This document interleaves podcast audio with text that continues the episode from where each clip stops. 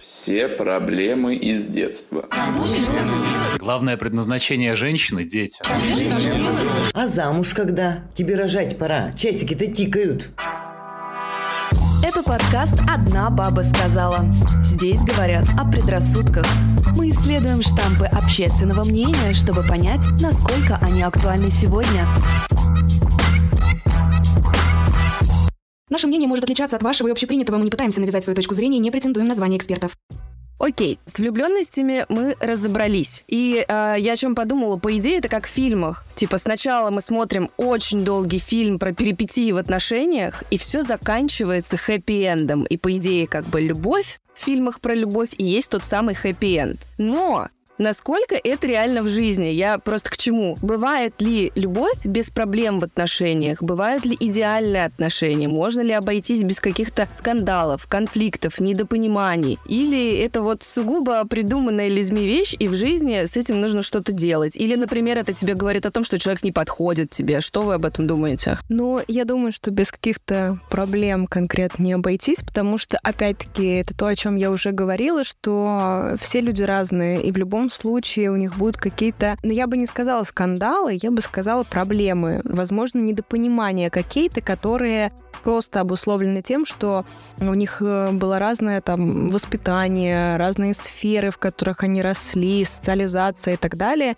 и они привыкли жить, ну, как бы по-разному. Вот, из-за этого, конечно, могут быть какие-то моменты, которые им нужно будет решать, но, как мне кажется, все это решается очень просто. Это решается разговором. О, да, ты просто лучшая. Но это спроси меня лет шесть назад, я бы тебе такого, конечно, не сказала. Просто вот сейчас спроси меня любой вопрос на любую тему, мой ответ будет просто нужно разговаривать.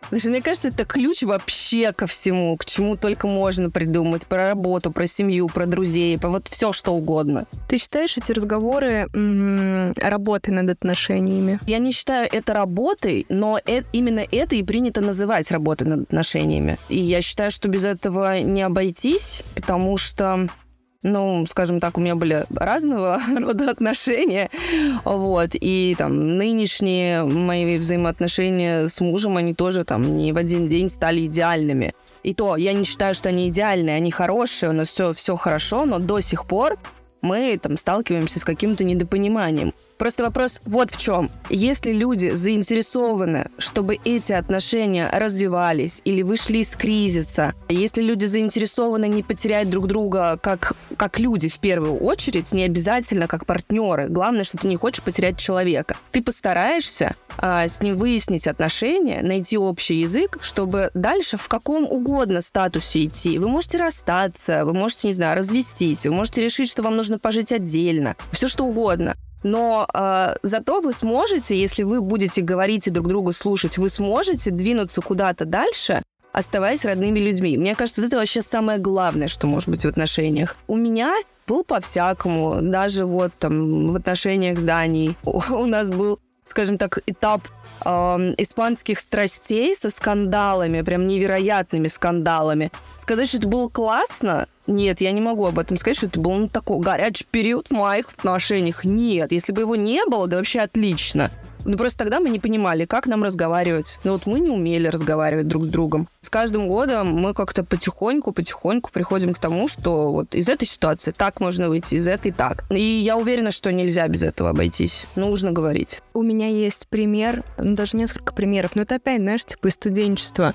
Э, у меня там есть пары, которые вообще, типа, в целом всю жизнь постоянно ругаются. Ну, то есть прям постоянно. И они считают это нормой. Но для меня, я не знаю, как-то я на них смотрю и думаю, что, наверное, ну, это какой-то плохой, наверное, знак. Ну, опять-таки, э, что понимать под словом ругаться? Потому что я напоминаю, кто, если не вы, да, были свидетелями, постоянного свидетеля того, что мы с Даней начинаем о чем-то говорить, и вы просто вжимаетесь в себя, такие, ну не ругайтесь, пожалуйста. А мы ведь даже не ругаемся, никто из нас даже не нервничает. Просто вот наш формат решения какой-то там проблемы. Мы с Даней решаем о чем-нибудь поговорить. Пого- Я извиняюсь, а давайте сейчас обсудим слово «поговорить». Какую семантику вообще, какой смысл мы вносим в это слово? Поговорить — это значит, что вы начинаете орать, но мы не орем. И мы такие, типа, так, а вот, ну, нам сейчас как, ну, домой? Не ври, мы не орем, мы не орем. Ну, Даш, ты слышал, как я ору? Слышала. Не слышал. Не раз. Ты что, была тогда вот в ту, в ту ночь, когда я орала? Вот тогда я реально орала. Был у меня один случай в жизни. Я Ночь слышала, перед нашествием. я слышала, к сожалению. Там не только орала, она еще и стулья кидала, поэтому там вообще все было плохо. Ну, слушай, Картинка из детства. Если, ну, для вас, опять-таки, вот я сейчас об этом подумала, если для вас это окей, и вы в это не вкладываете какие-то негативные посылы, просто вы там чуть на повышенных тонах обсуждаете какие-то вопросы, это что же окей? И вот в этом заключается разница, например, между нами. Потому что для меня, например, это уже как, ну, какая-то проблема, наверное. Для вас это ок, потому что вы так вместе существуете. Вот Поэтому между людьми, возможно, возникают недопонимания. И мне кажется, надо договариваться на берегу. Что кто-то сразу говорит, типа, я там, не знаю, очень эмоциональный, и если я там повышаю чуть-чуть тон, это не значит, что я на тебя ору, а значит, что я просто хочу вот выплеснуть свои эмоции. Потому что я, конечно, ну, я наоборот, я немножечко голос снижаю, Ты снижаешь? ну, А, то есть это вот когда ты грудной бас включаешь, у тебя Взгляд из-под слегка лобья. подзакатываются глаза. ну я, я, я, я, да, Все в я- радиусе 10 метров понимают, что либо сейчас бомбанет. И прям неприятно становится. Вот прям нехорошо. ну такое редко Я бывает. боюсь согла- Катю. И Я боюсь Дашу, когда она начинает разговаривать с Даней. Я в целом пуганая, походу, потому что я каждый раз, когда вы такие осознанные дивы, сейчас не рассказываю, здесь надо разговаривать, да, надо... Но как только я вижу, когда возникает какой-то конфликт, вашу реакцию, я понимаю, что, ну, в целом, если бы я никогда не существовала, было бы прикольно вот в данный момент, потому что, ё-моё, Ну, слушайте, у меня редко это Надо, бывает. подожди, нужно, во-первых, пояснить, что Даша с нами не в заложниках, ее никто не заставляет с нами делать подкаст. Это было ее решение. Она в любой, в любой момент может уйти. Я к тому, чтобы никто не подумал, что ты нас боишься и поэтому не уходишь никуда.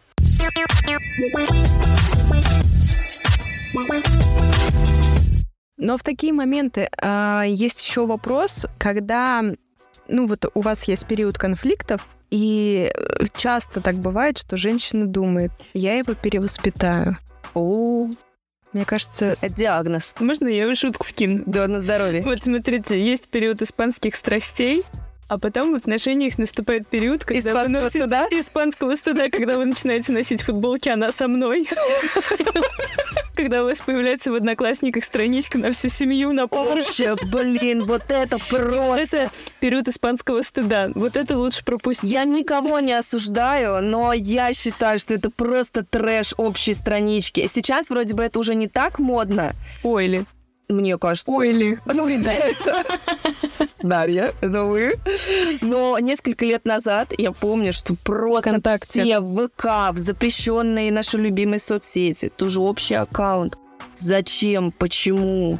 Да вот для меня это такой же кринж. уровень доверия, что вот им пишут просто вот на... Это скорее уровень недоверия. Да. Ну, это, короче, кошмар. Это просто кошмар. Я не знаю. даже нет желания взять телефон Дани в руки. Ну, он ляпает же есть руки, телефон грязный.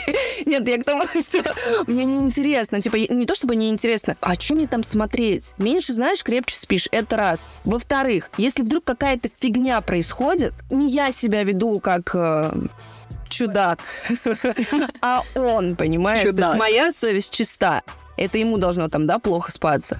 Да и в целом, мне кажется, доверие это такая важная штука. Ну, мы это говорили вот э, в первой части о том, что, типа, э, дай посмотрю твой телефон, с кем ты переписываешься, я тебя не отпускаю, и вот это вот все А остальное. можно вопрос? Вам как к экспертам, да? А вот а, доверие, оно изначально или оно заслуживается? А мне кажется, это знаешь как? Это даже больше м, про самооценку, наверное, человека. Как будто бы.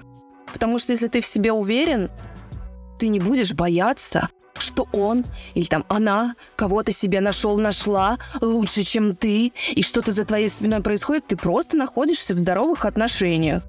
А, и все. То есть в твоей голове, если вдруг там он сделает какую-то фигню, предаст тебя, изменит или еще что-то, да, тебе будет больно, но ты встанешь и пойдешь дальше, потому что а смысл тебе находиться рядом с такой сволочью. И все. Я слышала другое мнение, ну как, что типа, что касается ревности, например, когда ты ревнуешь там человека или не ревнуешь, если ты не ревнуешь, там типа спокойно на все реагируешь, это вот тоже типа значит, это твоя самооценка? Нет.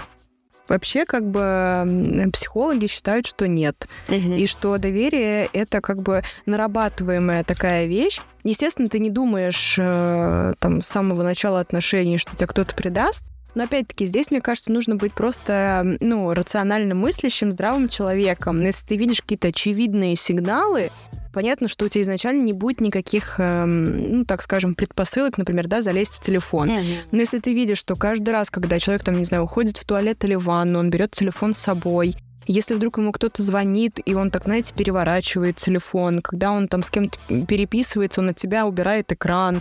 Ну, то есть вот это уже как ну, бы... ты прям меня сейчас описала. У меня телефон вмонтирован в левую руку, я с ним все время хожу, везде. Ну, там надо смотреть, понимаешь, что... Это во-первых. На там... поведение человека. Что, что еще? Отворачивает переписки, типа... И а, телефон остальное. я переворачиваю всегда вниз, но я это делаю для себя, чтобы не отвлекаться на уведомления, нет, нет, например. Нет, когда тебе кто-то звонит, и ты такой, типа, либо перевернул, либо сбросил, такой, да не, ничего. Я я так делаю, потому что я мало кому отвечаю на звонки. Факт. Короче, мы просто, я сейчас... Загасили, да, загасили. Я сейчас разрушила эту теорию. Каких-то психологов, ну ё-моё. Я не знаю, мне кажется, просто это еще зависит, ну, как бы от поведения человека в этот момент. То есть ты так делаешь абсолютно спокойно, потому что ну, как бы тебе и скрывать нечего, а когда человек, ну, боится, что его поймают, он сам по себе, он нервный, мне кажется, по нему это будет видно просто. Да, и в любом случае, ты же знаешь, как э, выглядели ваши отношения, когда все было ок. Да. И когда что-то становится не так, вот уж поверьте мне, вы почувствуете, что запахло чем-то очень неприятным. Это не так сложно считать. А еще я подумала, что знаешь, с чем может быть связано? Я думаю, что те люди, которые честны в отношениях и преданы своему партнеру, они, скорее всего, так и не думают про своего партнера. Ну вот Возвращаемся к моему вопросу. Можно ли таких людей перевоспитать, как думает? Да никого нельзя перевоспитать. Собаки какие? Да даже собак нельзя перевоспитать. Да я думаю, что даже детей нельзя перевоспитать. А тут вообще левый тип, с которым вы там, не знаю, 20 лет друг друга не знали, 25 лет друг друга не знали. И тут вы познакомились, и он со своей устоявшейся психикой, своими взглядами на добро и зло, на там хорошее, плохое. Ты такой думаешь, вот сейчас я тебя изменю. Что? Ну, это невозможно. Кажется, мышление крестьянского такого формата. Такое старое, типа вот приходит, вот она Нюра, есть, значит, э, еще какая-нибудь э, Тоня, есть какая-нибудь Боля, Воля, Моля и так далее. И вот они живут в одном селе, у них там уже один мужик бедный остался, все остальные уехали там кто куда, кто учиться, кто работать, кто спился. И все, и у них остался один там Толик. И они такие... Что сразу Толик? А Толик прыгает по всем этим, по, по, по каждой, по боли, по боли, по Анатолий, Анатолий. Именно туда. Вот. И, значит, Нюр такая, в итоге около Нюра остается, она такая, ну я его перевоспитаю. Ну, мужик-то хороший. Мужик-то хороший. Работя... Ну, пьет. Но работящий, ну, бьет иногда. Но а работящий бьет. Вот. Бьет, значит, люди. Вся, вся Всё. она так живет. Все, да. И вот э, так и получается. Поэтому, ну, не знаю. Да. Мне кажется, есть два столпа нездоровых отношений, на которых вот вообще держится мир нездоровых отношений. Первое, я его перевоспитаю. И второе, я ее воспитаю под себя. Знаете, вот это... Ну, моложе. Щенков надо брать молодыми. Подрощенными. Будет такая, как мне нужно. Шелковая.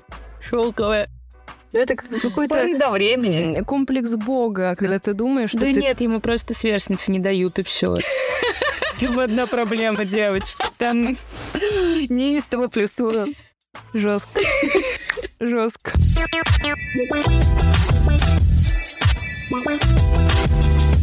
Девочки, есть еще один просто мой любимый, потрясающий, великолепный стереотип. Так. Про то, что женщина, она хранительница очага. Ее главная задача в жизни варить детей, рожать борщ. Оно. Вот так. И никак иначе. История, как Дашка сел в тюрьму. Про то, что самое главное, вообще вот женщина, она цветок. И для нее вообще главная реализация это не карьера, ничего такого. Нет, дети. И вот пока вот родишь, Плохо. поймешь. Как будто поздравляешь, знаешь, на 8 марта в коллективе. Или меня с 30-летием. И вот ты должна сидеть дома, работать не надо тебе, там муж все заработает.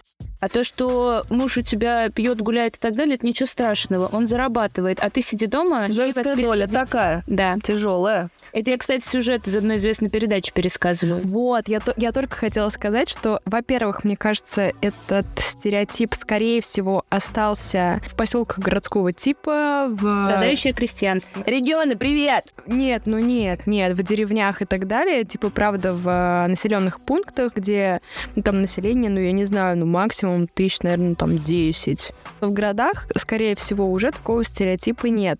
Но герои нашей любимой передачи И воины, и Йойны. это вообще, вот там прям ты смотришь, и этот стереотип проявляется настолько явно. Во-первых, эти люди выглядят, ну, ну я не знаю, ну очень плохо. И у всех у них по 100-500 тысяч детей, которых они рожают, нет большой любви ни к друг другу. А чтобы получить мат-капитал, Конечно. его что правильно обналичить? Дети, знаете, это не продолжение рода, не продукт любви там двух людей. Ну, вы поняли, что я имею в виду.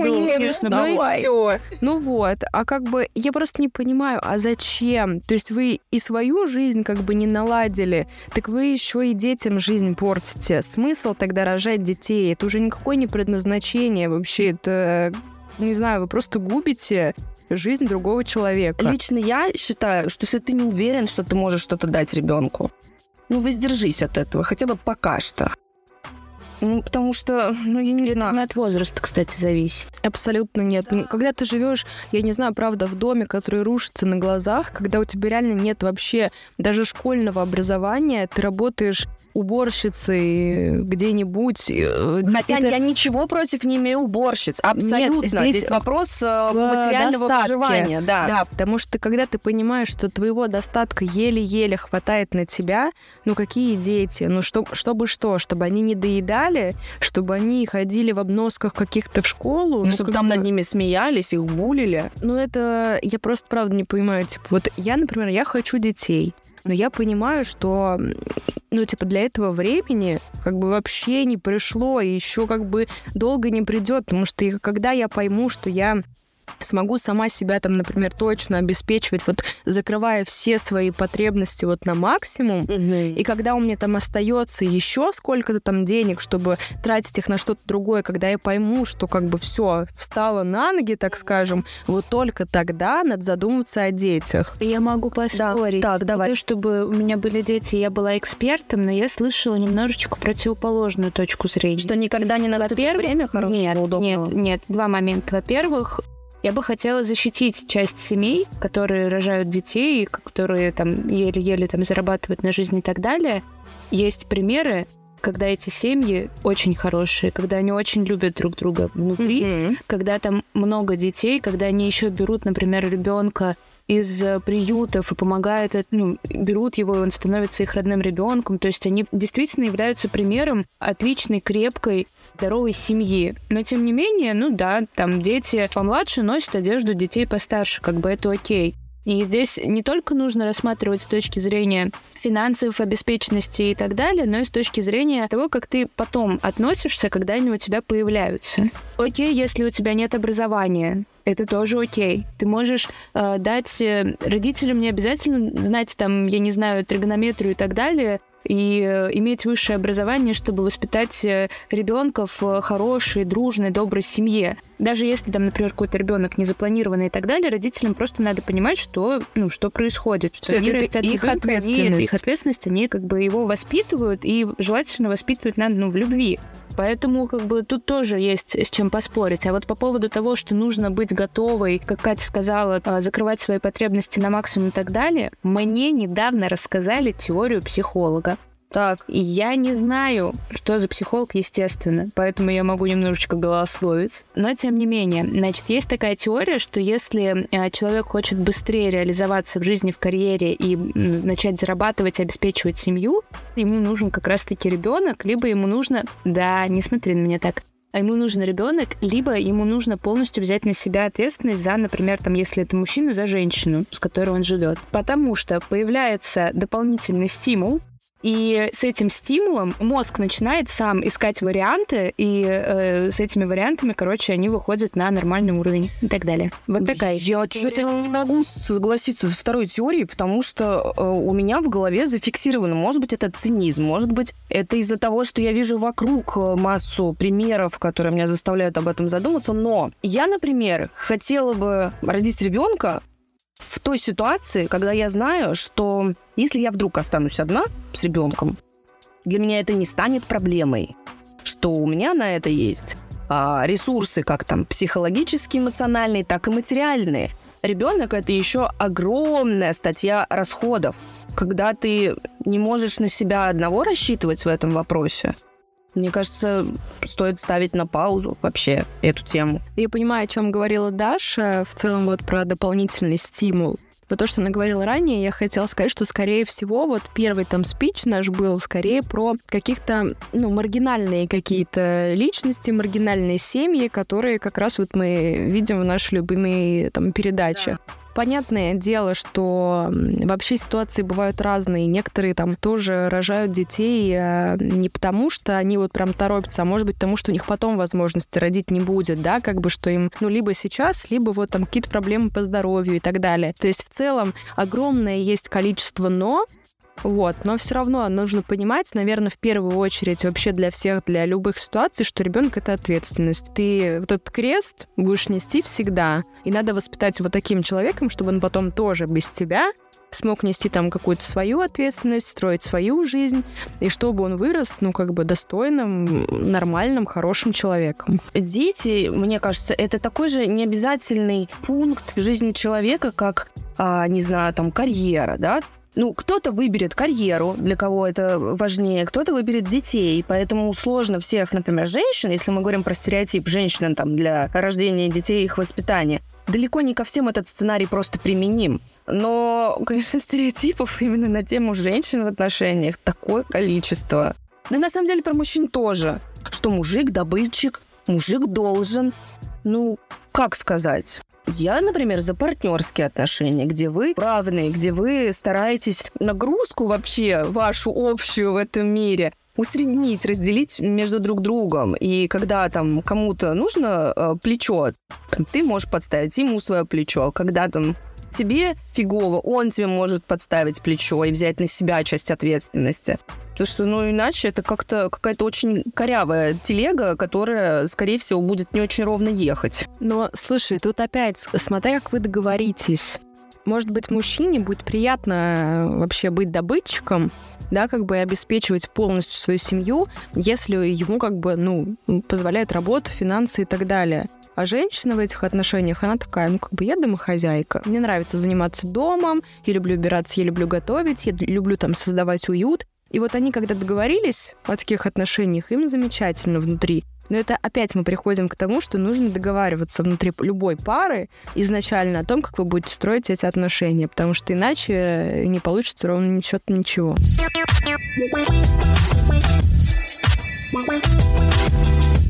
Короче, девочки, есть одна история, за которую мне очень стыдно до сих пор. Так. Да. А, Значит, э, один раз я гуляла с одним мальчиком, но я была в девятом классе. Вот, и вот мы погуляли, и он прям такой оказался... А я его не видела до этого. Вот. Мы, по-моему, то ли в Ваське познакомились, то ли еще где-то. Мы, значит, погуляли по парку, все нормально, поговорили, все. Значит, я возвращаюсь домой и понимаю, что ну, я слишком маленькая для этого всего дела. А ему 43. Ну, типа, нет, я слишком маленькая для вот каких-то отношений, потому что он мне сразу написал, типа, ты классная, давай встречаться. А я поняла, что ну, меня это вообще пока Тебе не еще литу надо делать на завтра. Да, мне еще гиаз давать, вот это вот все. И как бы я такая, ну, нет, чувак, ты мне не нравишься. Я написала нет. Ну, типа, нет, извини. Ну, нормально я написала. А он начал мне дальше писать. И, в общем, я его заблокировала. А сейчас он в Америке. Вот эта история, вот эта история. Поэтому давайте... Так тебе стыдно или жалко, что ты так поступила? Он, кстати, симпатичным стал. Он такой стрёмный был, когда мы гуляли. Ну, тебе же сказали мы, что щенков надо брать Подрощенными. И вот поэтому я бы хотела спросить вас, расскажите, пожалуйста, какие-нибудь стрёмные истории про расставание. Или вообще, нет, давайте так, э, давайте сначала вы мне расскажете, и я с вами обязательно соглашусь, потому что у нас э, один мозг на троих. Значит, э, как нужно расставаться, вот это вот мое любимое слово экологично, а потом какие-нибудь стрёмные истории послушай. Ты знаешь, я... Дело в том, что еще ни разу не расставалась экологично. И надеюсь, что мне уже не предстоит расставаться. Естественно, мы обсуждали эту тему неоднократно, и я тоже какое-то для себя понимание такое сформировала этого вопроса. Э, Я очень хочу, расставаясь, остаться близкими людьми. И вот это, наверное, самое главное э, в расставании, потому что когда вы проходите какой-то путь вместе, вы же другу близкие люди. Да, вас уже не связывают, возможно, чувства, как такие, как любовь, там, страсть и так далее. Но вы же друг другу близкие друзья, вы близкие люди, вы почти родственники. Сутки с человеком проводишь, ты все о нем знаешь, практически все, очень многое. И поэтому, возможно, нужно, во-первых, даже, наверное, в каких-то конфликтах не забывать, что ты можешь пожалеть о каких-то словах и поступках и стараться помнить э, в каких-то критичных ситуациях, что это сейчас ты, например, зол на человека, но вообще это человек, к которому у тебя были или остаются глубокие чувства, и поэтому нужно очень бережно расставаться, что ли. У меня есть пример такой в жизни. Ну как, я, я бы так сказала, это не были прям отношения-отношения, да, но для меня это было очень сложной, так сказать, историей, где я очень там любила человека, вообще первая моя любовь в жизни, все дела, но в какой-то момент я просто поняла, что м, мне скорее вообще существование с этим человеком рядом причиняет гораздо больше боли, чем э, м, каких-то приятных эмоций. И я вообще тогда, знаете, не задумывалась о том, что надо разговаривать с людьми, вот как раз после этого я поняла, что вообще разговорами-то все и решается. Получилось так, что мы просто вышли на балкон, и я ему, значит, рассказала все, что я думаю. Абсолютно спокойно, без истерик, без обвинений. Просто ну, как бы объяснила ему, что я чувствую, что я вижу, как я реагирую на какие-то его действия. Ну и сказала, что, наверное, лучше нам вообще больше с тобой не видеться потому что мне от этого плохо, мне от этого больно, я больше не хочу. То есть у меня как бы уже, ну вот, плохое состояние, но из морального перетекало в физическое. То есть меня от каких-то вещей, ну, просто тошнило. Вот настолько мне было плохо. И как бы мы разошлись. Мы виделись с этим человеком, наверное, раза два после этого. Ну, тоже в очень короткий промежуток времени. Ну, просто там, типа, привет-привет. И все, я больше этого человека не видела. Конечно, мне было потом плохо. Естественно, у меня там был период депрессии, когда вообще я рыдала, я вообще не знала, что мне делать, еще как мне жить дальше. А потом, подумав обо всем очень большое количество времени, я пришла к выводу, что это такой очень для меня большой был прорыв. Потому что я, опять-таки, не истерила, никого не обвиняла, просто там рассказала свою точку зрения, выслушала его, и мы пришли к выводу, что, наверное, лучше вот решить вот так. Это как про похорошевшую Москву. А как же похорошела Катя без этих отношений? Где бы ты была сейчас? Ну Не где знаю. же ты была раньше? Я бы сказала, где я была сейчас. Я бы тоже сказала. Ну, В Канаде? Это все Да, знают. это раз. счастливого путешествия в Канаду! Ну нет, нет. Ну, кстати, вот прям каких-то супер плохих историй. А, нет, помню. Ну, ну, ш- ну что я? Ну тоже вот Ну, ты клевещу. как дрянь расставалась наверняка. Пацанов-то кидала. Есть э, пара пацанов, э, которым мы до сих пор рады, что как же хорошо, что Катя рассталась с этим Ну, пару человеком. кейсов мы знаем. Слушайте, ну я никого прям не кидала. Ну что вы? Да. Нет. На болевой. Жалость до через бедро. последнего. Ну ладно, давайте так. А, в общем, был у меня молодой человек. Бывал, я бы сказала. Бывал. Радовался. Вот, и, знаете, ну, как бы мне лет уже было там 21 год, да, как, бы для расставаний ВКонтакте я уже стара, но случилось как бы все именно так. Понимаете? И причем там конфликта-то как кого бы не было. Даже не в телеге. А это ж тебе возрастные мужчины нравятся. Ну, То есть Я шучу, а познакомилась в однокласснике. Но на самом деле, правда, там как бы конфликта как такового не было. Но он просто сам по себе человек гнилой, скажем так. И открытку в Вайбере дурацкую прислал на праздник. Ну, в общем, э, он опять-таки надумал. Знаете, вот это красная нить этого выпуска сегодня, который вот я, когда я говорила про ред флаги, говорила про тотальный контроль, и вот все вот самые неприятные вещи, это, кстати, говорила про него. это все он. Вот, в общем, самый неприятный кейс, как не нужно делать в отношениях. Вот, и, в общем-то, я просто ему нап- написала, что, э, типа, сори, я сегодня не приеду, потому что, ну, у меня там случилась очень неприятная ситуация в семье, и как бы я ему писала, как, э, опять-таки, как ты говорила, близкому человеку, да, который тебя должен понять, подставить плечо и сказать, что держись, я тебе, если что, помогу и так далее. То есть я как бы ждала поддержки, учитывая, что он знает, какая конкретная ситуация случилась. Естественно, никакой поддержки я не услышала. Я услышала какие-то непонятные оскорбления в свой адрес. И, собственно, вот в этот момент я поняла, что я даже, знаете, я даже вот не хочу разговаривать потому что я понимаю, что меня человек не услышит. Если на протяжении там нескольких месяцев и разговоров он меня не слышал, что изменится от еще одного? Ну, то есть как бы там не действовало ничего, и я просто в какой-то момент, вот когда прочитала от него все эти сообщения, я подумала, что да, оно мне не надо, как бы. Вот э, эта вся нервотрепка, я просто проигнорировала это сообщение, да, я его прочитала, теперь я ничего не ответила, то что я ушла заниматься как раз вот всеми этими проблемами. И дня через два он мне как бы написал, что типа, ну что, мы расстались? Я просто написала «да».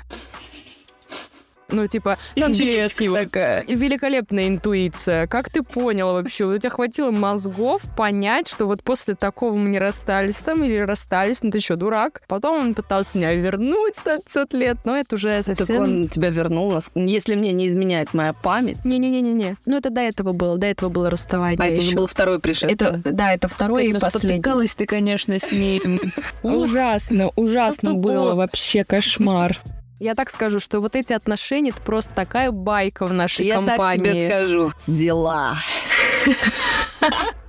Ну давайте я как бы, знаете, как сейчас придорожник, подорожник приложу сейчас немножко. Э, Сейчас никаких, конечно, претензий не имею.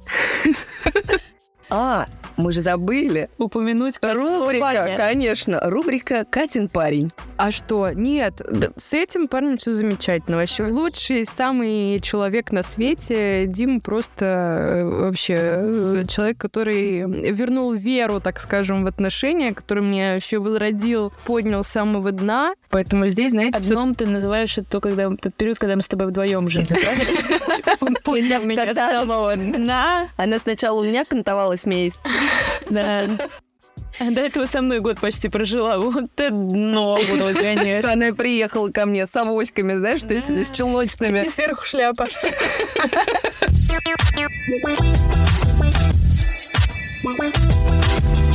Ну, слушайте, вообще это отвратительная фигня, потому что я через нее проходила неоднократно. Причем я была не исполнителем, я была, скажем так, принимающей стороной. Вот эти вот тупые, э, турбулентные отношения, отношения это только у тебя. С той стороны, ну это не отношения, ну так мутки, мутки, да, мутки. А у тебя-то от серьезные отношения, а в серьезных отношениях так себя люди не ведут. И то есть вот это было абсолютно нормальным из разряда мы утром виделись, я, например, уехала, да, а потом раз и тишина на несколько дней. А потом оказывается, что мы вроде как и не, не встречались. И типа вот это самое вообще днищенское, что происходило в моей жизни. Мне сейчас очень смешно про это говорить, потому что ну как можно было быть вот настолько дурой, наверное, в моем случае. Мне никогда такого не было. Мне вообще не было ситуации, когда со мной расставались. А ты хороша. Слушай, ты как это? Прошла игру. Ты, ты как мой муж, он у него тоже. А вот у меня, а у меня бэха. А вот у меня чемоданчик есть. Я в него туда складываю все свои понты. Кать, выходи. Так я, я просто... Выйди и зайди нормально. Я делюсь своим Да, опытом тоже. действительно. Ну, я, кстати, тоже такой фигней занималась, и был у меня случай легкого романа.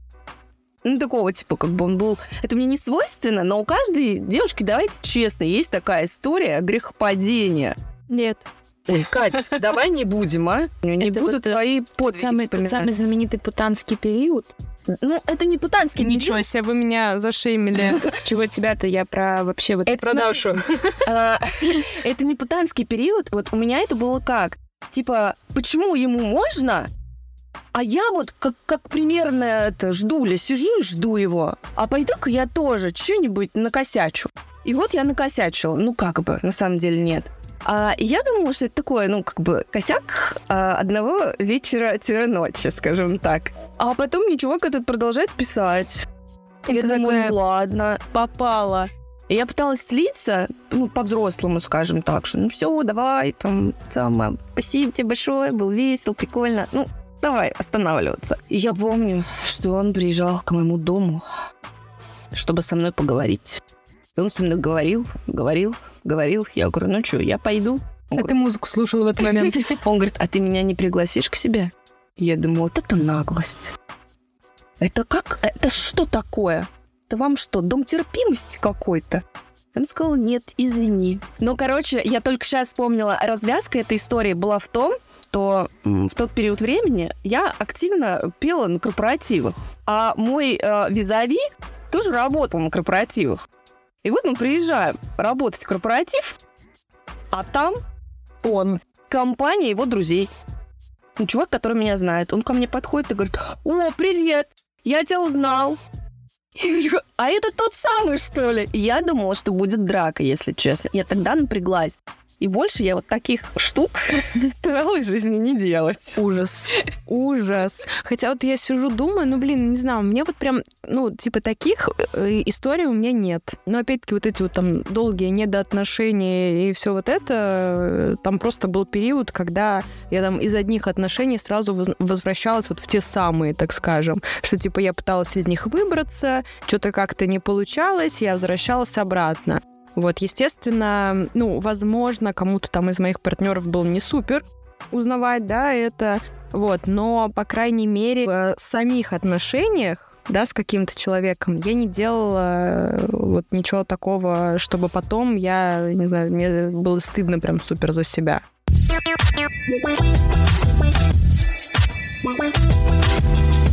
Может, хватит тоже?